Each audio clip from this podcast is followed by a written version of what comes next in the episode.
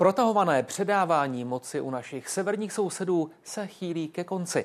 Co znamená předpokládaný nástup staronového polského premiéra Donald, Donalda Tuska pro českou pozici v Evropě a dostane tento týden Ukrajina zelenou k jednání o vstupu do Evropské unie? Některá z témat pro dnešní interview ČT24 i proto, že naším hostem je tentokrát předseda výboru pro evropské záležitosti poslanecké sněmovny Ondřej Benešík z KDU ČSL. Hezký večer. Dobrý večer.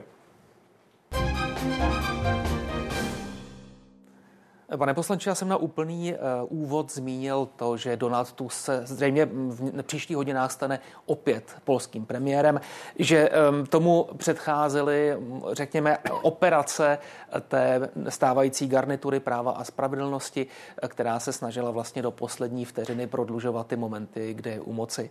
Když se podíváte na ty poslední týdny, které uplynuly od hlasování, a když se podíváte na těch osm let, kdy právo a spravedlnost eh, byly u moci, Jednalo se o test demokracie? Já myslím, že to nebyl úplný test demokracie. Víte, někdy se uh, ta situace v Polsku a například v Maďarsku směšuje, že to je mm, podobná záležitost, pokud se týká uh, řekněme, vymahatelnosti práva, právního státu. Ta situace v Polsku je trošku jiná. Podle vás ta situace v Maďarsku je dramatičtější? Myslím si, že je samozřejmě, hlavně je odlišná. Tam se jedná o jiné záležitosti, ale o tom se teď asi nebudeme bavit. Hmm. A myslím si, že co se týče Polska, tak k žádnému dramatickému vývoji směrem k České hmm. republice nedojde. Že, no to ty, ty, dramatizují obě dvě ty strany.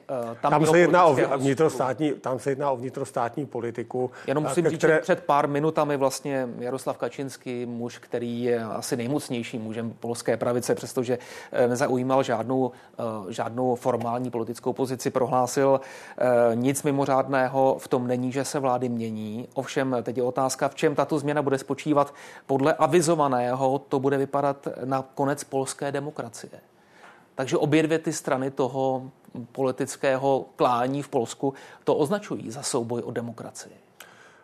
Jedná se o vnitrostranickou a vnitrostátní záležitost Polska. Já si myslím, že k ničemu dramatickému nedojde, zejména nedojde k ničemu dramatickému ve směru k České republice. Hmm. O tom jsem naprosto přesvědčený. Naše spolupráce v rámci Vyšegrádské skupiny i v rámci bilaterálních vztahů podle mého názoru bude velmi, ale velmi podobná. K žádným změnám, zásadním změnám prostě nedojde. Takže o tom nebude, jsem přesvědčený. Nebude ani horší, ba ani lepší? Já doufám, že bude lepší, protože vždy je co zlepšovat. Každopádně musím říct, že i eh, zastávající vlády v Polsku, ta, ta spolupráce byla na standardní, byla velmi dobrá. Samozřejmě měli jsme některé třecí plochy, ale to je úplně normální u sousedů. Každopádně eh, ano, je co zlepšovat vždy, ke zhoršení podle mého názoru rozhodně nedojde a pokud eh, ten prostor, který pro to zlepšení máme, využijeme, tak jenom dobře pro obě strany. No a nebude to zlepšení spočívat už v samotném faktu, že ta nastupující vláda se označuje za vládu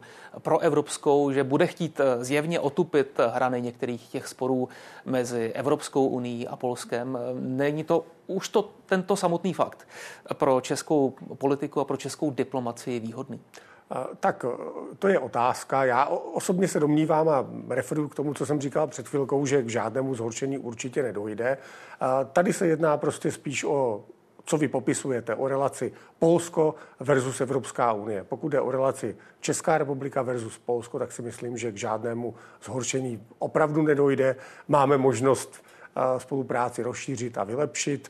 Konec konců a vlastně PIS a ODS, což je hlavní vládní strana, vlastně jsou v jedné frakci. Teď dochází k určité změně, ale i tak nepředpokládám, že by došlo k, nějakému, k nějakým zásadním hmm. změnám. Ta relace si myslím, že byla nastavená velmi dobře dlouhodobě, je nastavená dlouhodobě dobře a věřím tomu, že to tak zůstane. A nebo znovu opakuji, že využijeme ten prostor pro určité vylepšení. No a nebude se vám, co by členovi KDU ČSL stýskat po silném konzervativním hráči na tom evropském politickém poli? On třeba Aleksandr Vondra říkával, co by konzervativní politik se cítí být povinován hájit Polsko a Maďarsko na té evropské scéně. Myslím, že jsou příliš peskovány tyto dva státy. No, předpokládám, že vy byste se také definoval jako konzervativní politik. Já tak jsem z tohoto, konzervativní politik. Z tohoto hlediska nebude, nebudete si stýskat po tom, že právo a spravedlnost už v Polsku nebude hrát tu dominantní roli, co hrálo? A v, po, na, v polské politické scéně dochází k určitému překryvu, takže uh, celá řada uh, kolegů pana Tuska a hmm. uh, kolegů pana Kačínského má, co se týče konzervativních hodnot, velmi podobné názory. Naším partnerem, formálním partnerem, ale i opravdovým partnerem na evropské úrovni je pan Tusk a jeho, jeho strana. A já si myslím, že v tomto ohledu eh, si myslím, že nedojde eh, k žádným velkým výkyvům. Každopádně máte pravdu. Jsem konzervativní politik, ale nejsem fanatik eh, a nejsem žádná prostě Al-Qaida, která by která se snaží prostě jako dostat politiku do nějakých... To, to skoro vyznělo, jako by právo a spravedlnost byly nějakou, řekněme, katolickou formou či verzí al Tak jste to já mám, abych to upřesnil, já mám v mnoha ohledech a v, v mnoha tématech k právu a spravedlnosti velmi blízko. Hmm. To ale neznamená... Zkuste nám některé jmenovat. Například jako Evropa založená na hodnotách na, na hodnotách, které prostě jsou tady díl, déle jak 2000 let, židovko, židovsko-křesťanských. K tomu mám jako velmi blízko. Otázka je, do jaké míry se toto uh, toto uh, promítá do reálné politiky. Já se o to snažím maximálně, ale nemyslím si, že uh, se nedajdou politici například v v současné nebo respektive v nastupující garnituře, kteří by to necítili stejně. Já jsem poslanecké sněmovně 10 let, zažil jsem několik polských vlád a několik polských garnitur a musím říct, že s kolegy z Evropského výboru s velkou částí z nich jsme souzněli i v těchto hodnotových záležitostech. Takže opravdu já v tomto ohledu nemám strach, že by v Polsku došlo k nějaké zásadní dramatické změně. No, možná a to říkám jako konzervativní politik. Hmm, možná i tím spíš, eh, co říká publicista Petr Janiška, který prohlašuje, Kačinského lidé tam ještě dlouho zůstanou, má obsazený ústavní soud, nejvyšší soud, televizní a rozhlasovou radu, šéfa centrální banky a také šéfy všech velkých státních a polostátních podniků. Už jenom tento výčet eh, tedy naznačuje, že v polské politice se skutečně v těch minulých osmi letech něco dělo. Pokud bychom se... k autoritativnímu vykonávání. Rozumím. Pokud bychom, pokud bychom se bavili před osmi lety, tak pan Janiška by mohl říct to samé o Tuskové vládě. Hmm. Prostě bohužel v některých státech a e, dochází k tomu, že e, s výměnou vlády dochází průběžně k, ke změnám v nejrůznějších institucích, které se zdají být vzdálené od politiky a měly být, eh, měly být ne, nezávislé. Takže to samé mohl vyčítat Kačínský Tuskovi a teď to může vyčítat Tusk eh, Kačinskému. Takže v tomto ohledu buďme spravedliví. Eh, pan Janiška v tomto ohledu prostě se jasně vymezil ale, ať, Pardon, ale, ať, ale ať, si, ať si prostě jako řekněme, jak to bylo před osmi lety. Prostě vždy dochází k určitým změnám na těchto pozicích. Kritizovat to u jedné strany a ignorovat u druhé strany je podle mého názoru. Určitý možná, ale řekněme drastickým změnám. Když se podíváme třeba na to, jak se vyvinula polská veřejnoprávní média, to asi není ten stav, Eh, který bychom chtěli připustit tady v České republice po jakémkoliv střídání. Máte pravdu, ale jako jestli něco trvá rok, anebo něco trvá dva roky, ten výsledek je víceméně stejný. Ale pojďme, buďme spravedliví, a řekněme si na rovinu, že k tomu dochází, k tomu to dochází ve všech demokratických státech eh, do určité míry, eh, v určitém časovém horizontu vždy. Hmm. Takže nebuďme, nebuďme zlí na Kačínského a Rozumím, ale ta míra... A naopak, buďme spravedliví. Uh, ta míra byla tak značná v Polsku, že to přimělo Evropskou komisi, aby zahájila řízení proti Polsku, aby Polsku zablokovala některé fondy. To asi by, podle toho, co vy říkáte, naznačovalo, že Evropská komise je nespravedlivá vůči, vůči Kačinskému. Toto já nebudu hodnotit. Samozřejmě možná ty Protože vy jste to byly... popsal v podstatě jako standardní průběh střídání moci. Možná ty změny byly jako razantnější. Mně se spousta z těch změn nelíbily. Já tady nebudu hájit, e, já tady nebudu hájit jako současnou e, odstupující vládu Polska, to rozhodně ne. Možná ty změny byly, byly razantní, ale prostě k těm změnám vždy dochází. A některé věci, které byly vyčítány Polsku, aniž bych byl arbitrem, tak musím říct, že se dějí prostě i v ostatních státech, i v těch Pardon, starých dějí státech se, dějí se Evropské unie. Dějí se právě teď na Slovensku v míře, která by vás nepokojovala, třeba ve slovenské justici, ve slovenské policii?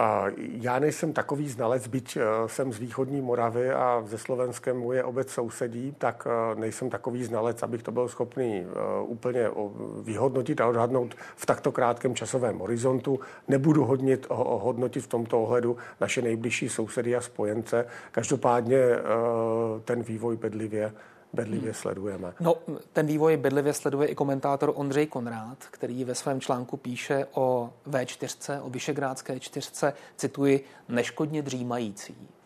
Eh, jak vy si představujete ideální V4? Neškodně dřímající? Uh, víte, uh,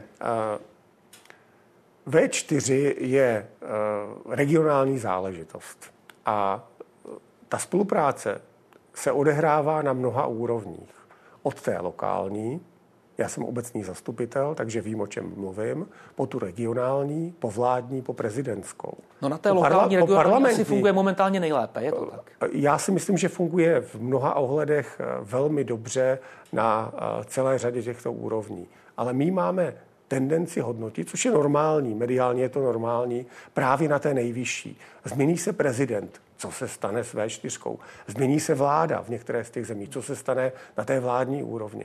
Hmm. Ale oni, Kdy se oni... změní i postoj, například eh, na Slovensku postoj vůči podpoře Ukrajiny. A to už ale přece zásadní. A tady samozřejmě V4 asi těžko bude hledat eh, jakýkoliv významný společný jmenovatel. Rozumím. A právě my se dostáváme k, to, my se dostáváme k tomu, co právě teď říkáte. Ta V4 prostě funguje na základě společného jmenovatele. Pokud ho najdeme, tak ho společně razíme. No pokud ho nenajdeme, tak, tak může dřímat. Tak, tak může dřímat. Ale tak to bylo vždy, tak to prostě bylo za Václava Havla, tak to bylo za Václava Klauze, za Miloše Zemana eh, a tak to může být i za současného pana prezidenta. Prostě jde o to najít společný průsečík. Tak to funguje ve všech regionálních uskupeních, které fungují v rámci Evropské unie. Je to úplně normální. Evro, uh, Vyšegrádskou čtyřku nepřeceňujme ani nepodceňujme a hlavně mějme na, mějme na paměti, že prostě opravdu funguje v několika úrovních. Hmm. A, a ono to, paušal, ono to svádí k paušalizování, ale nedělejme to. Opravdu je to složitější a je to mnoho vrstevnaté. No, když jsem zmínil Ukrajinu a její podporu ze strany Západu, eh, tento týden se sejde summit Evropské unie, který se označuje za historický, tak se označují skoro všechny evropské summity. Ale tento se tak označuje z toho důvodu, že má rozhodnout o tom, zda začít vyjednávat o vstupu Ukrajiny do Evropské unie či nikoli. Dmitro Kuleba, ukrajinský ministr zahraničí, prohlásil, že pokud se tak nestane, bude to mít zničující důsledky jak pro Ukrajinu, tak pro Evropskou unii. Myslíte si, že ta situace je takhle dramatická? Já myslím, že tak dramatická není. Každopádně já si přeji to, aby eh, ten závazek Evropské unie, který konec konců byl přijat v době českého předsednictví, to znamená, Ukrajina patří do Evropské unie, byl naplněn. A to znamená, Cesta Ukrajiny do Evropské unie a plnění podmínek pro členství neznamená automaticky prostě členství. Ukrajina musí splnit celou řadu domácích úkolů, záleží na Ukrajině, ale ty současné členské státy prostřednictvím samitu jí mají říct, ano, my s váma počítáme, pokud splníte. Tak to by to mělo být s každým potenciálním novým členem Evropské unie. Pokud... z jakého hlediska to je eh, v českých eh, státních matatelných zájmech, abych tak řekl? Naprosto životně důležitých. My potřebujeme mít svého, není to přímý soused, ale krajinu, která je velmi blízká i geograficky, i, i kulturně České republice, eh, v klubu, ve kterém my sami jsme z bezpečnostních důvodů, z ekonomických důvodů. Když se podíváte na to, kolik eh, eh, lidí z Ukrajiny k nám přišlo, kolik jich tady bylo eh, během konfliktu, během ruské agrese, kolik jich tady máme dnes, jak jsme s nimi schopni pracovat, a, a integrovat je do naší společnosti, jaké ekonomické možnosti nabízí Ukrajina, jaké bezpečnostní záruky by toto znamenalo, tak je to pro Českou republiku opravdu velmi důležitá věc. Přestože to je země ve válce, přestože to je země, ano, která momentálně, má ano, problémy s korupcí. Momentálně je to země ve válce, je to země, která má dlouhodobě problémy s korupcí, ale řekněme si upřímně, Nemá Česká republika problém s korupcí? Co je to korupce? To je, je to otázka vnímání taky. Hmm. Uh, protože prostě uh, uh, korupce se měří i podle vnímání.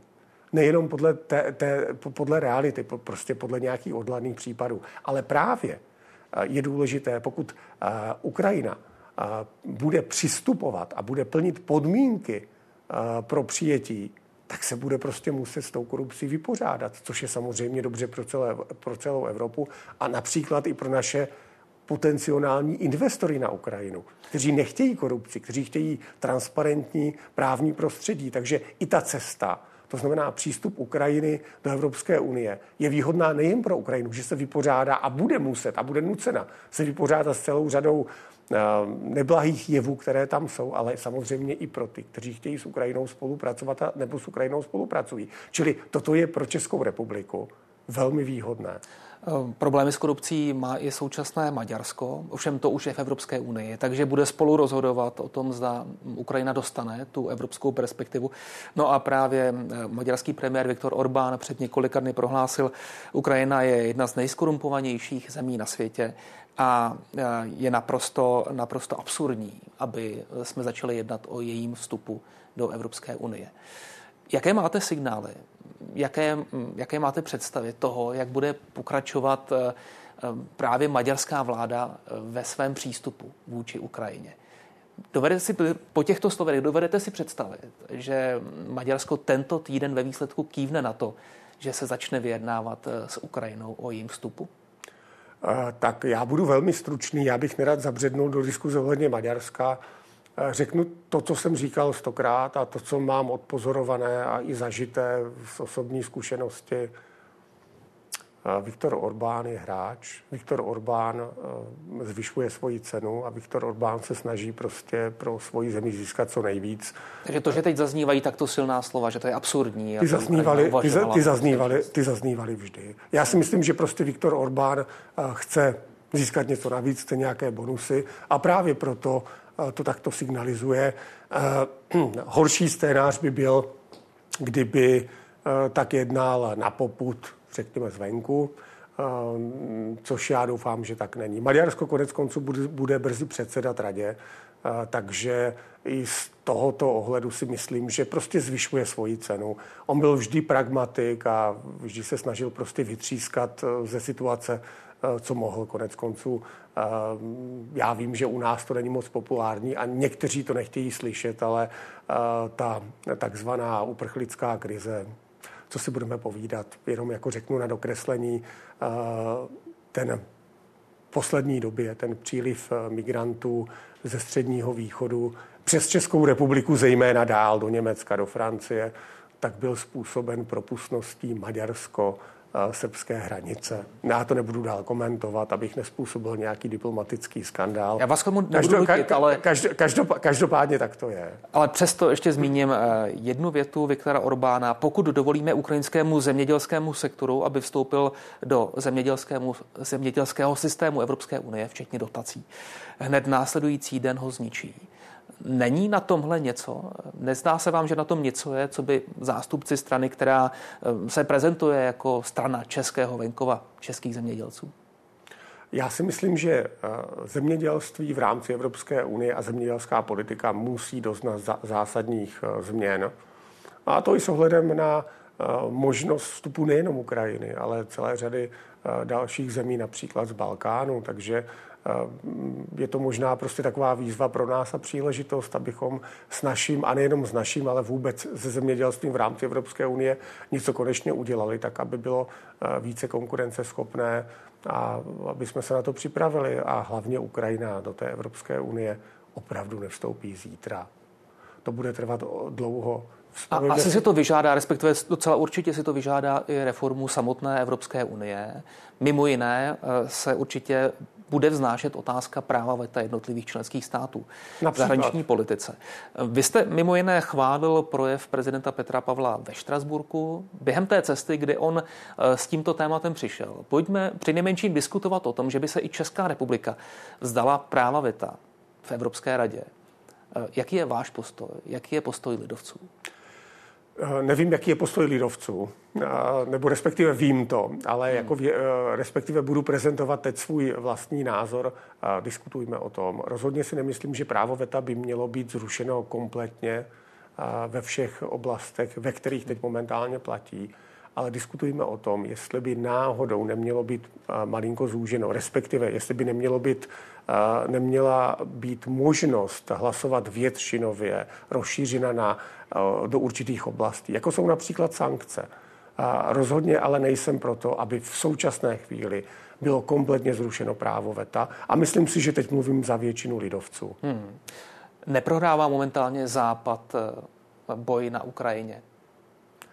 To je složitá otázka. Já si myslím, že eh, Západ eh, bude v tom, ten, ten západ, co je to západ? Západ je, řekněme, Evropská unie plus Velká Británie a, a zejména Spojené státy ty, řekněme, ta pomoc pro Ukrajinu, pro to, aby se mohla efektivně bránit, musí být zintenzivněna. Zatím to vypadá spíš naopak. Vy sám jste se vrátil před několika hodinami ze Spojených států. Podle toho stále, taky jak vypadám. No. Se stále, no, nějak dobře to nevypadá ani s tou snahou prosadit v kongresu další balík pomoci pro Ukrajinu.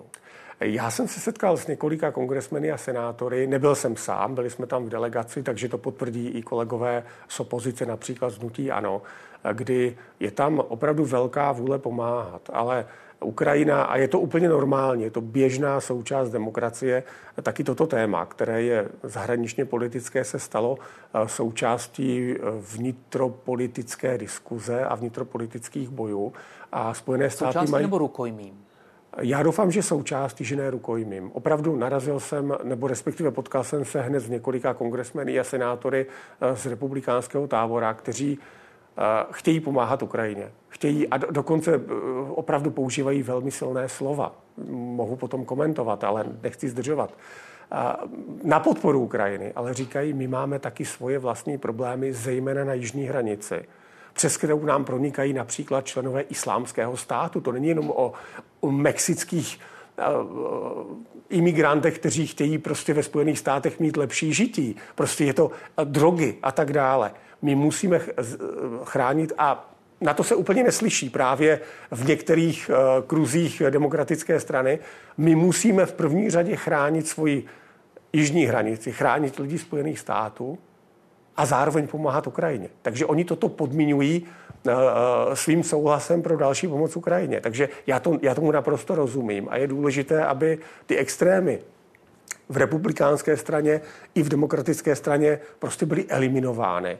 A ta, řekněme, většina, která tam existuje, ale která musí reflektovat také realitu ve své vlastní zemi, se dokázala shodnout. Takže já jsem zaznamenal opravdu velmi silné signály pro pomoc, pro pokračující pomoc Ukrajině, jak na republikánské, tak demokratické straně, ale na té republikánské z logických důvodů je něčím podmíněna, což je domácí politika. Já tomu rozumím a já věřím tomu, tak jak jsme ty signály zaznamenali, že dojde ke, ke kompromisu a že vlastně uh, tato situace bude vyřešena. No a když jste použil to spojení domácí politika, tak pojďme ze Spojených států do České republiky, protože vláda, již součástí je KDU ČSL, je za svým pomyslným letním poločasem, je za polovinem, polovinou legislativního období.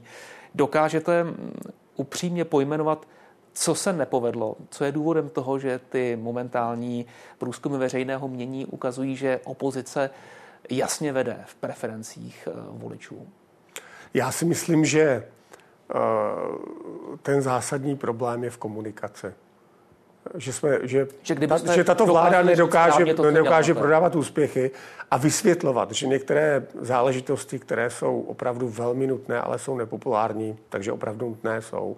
A, takže v tomto já vidím největší problém v, komunikaci a v, řekněme v medializaci prostě určitých problémů, které jsou někdy nafukovány víc, než by nafukovány skutečně, být skutečně je to jenom tak, že ne, ne, problém já, je v komunikaci, já, řík, já, řík, já, vlastně řík, všechno povedlo, já, ne, jenom ne, to bylo špatně prezentovat? Rozhodně ne, prostě ta, ta, tak to, víte, ono je strašně jednoduché to svádět na někoho jiného, ale tato vláda, ostatně jako kterákoliv jiná vláda, tu zemi a tu vládu zdědí v nějakém stádiu po té předchozí. Prostě pokud někdo rozhazuje, rozdává a žije na dluh, a ten dluh nemusí splácet, eh, tak je populární. No a pak, když přijde vláda, je to jak v domácnosti, která řekne, jako my na to nemáme.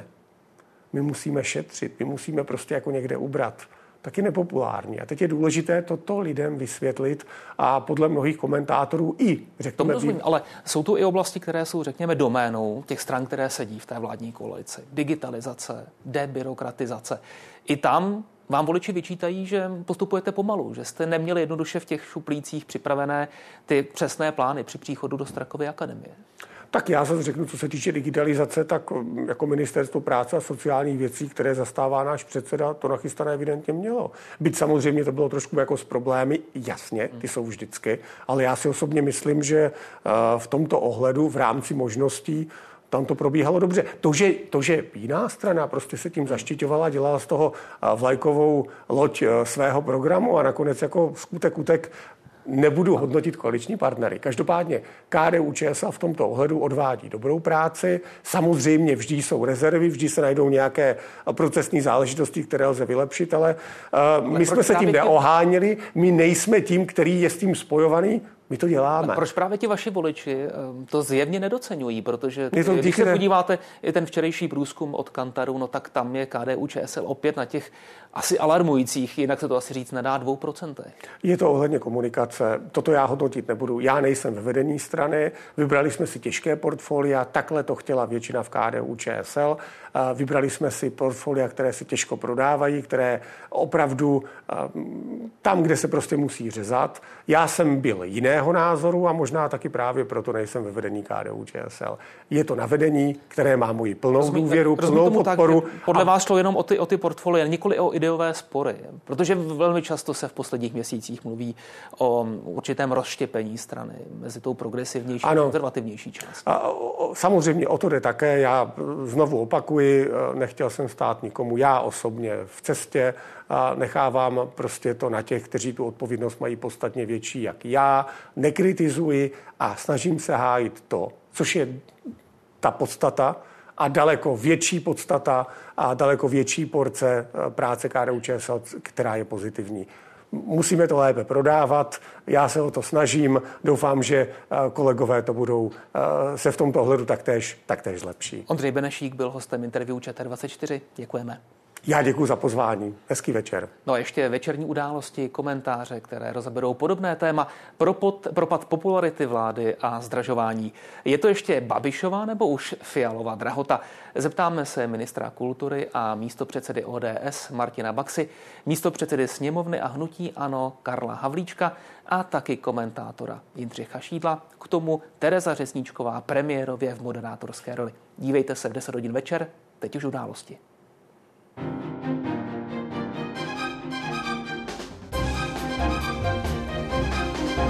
Události za okamžik.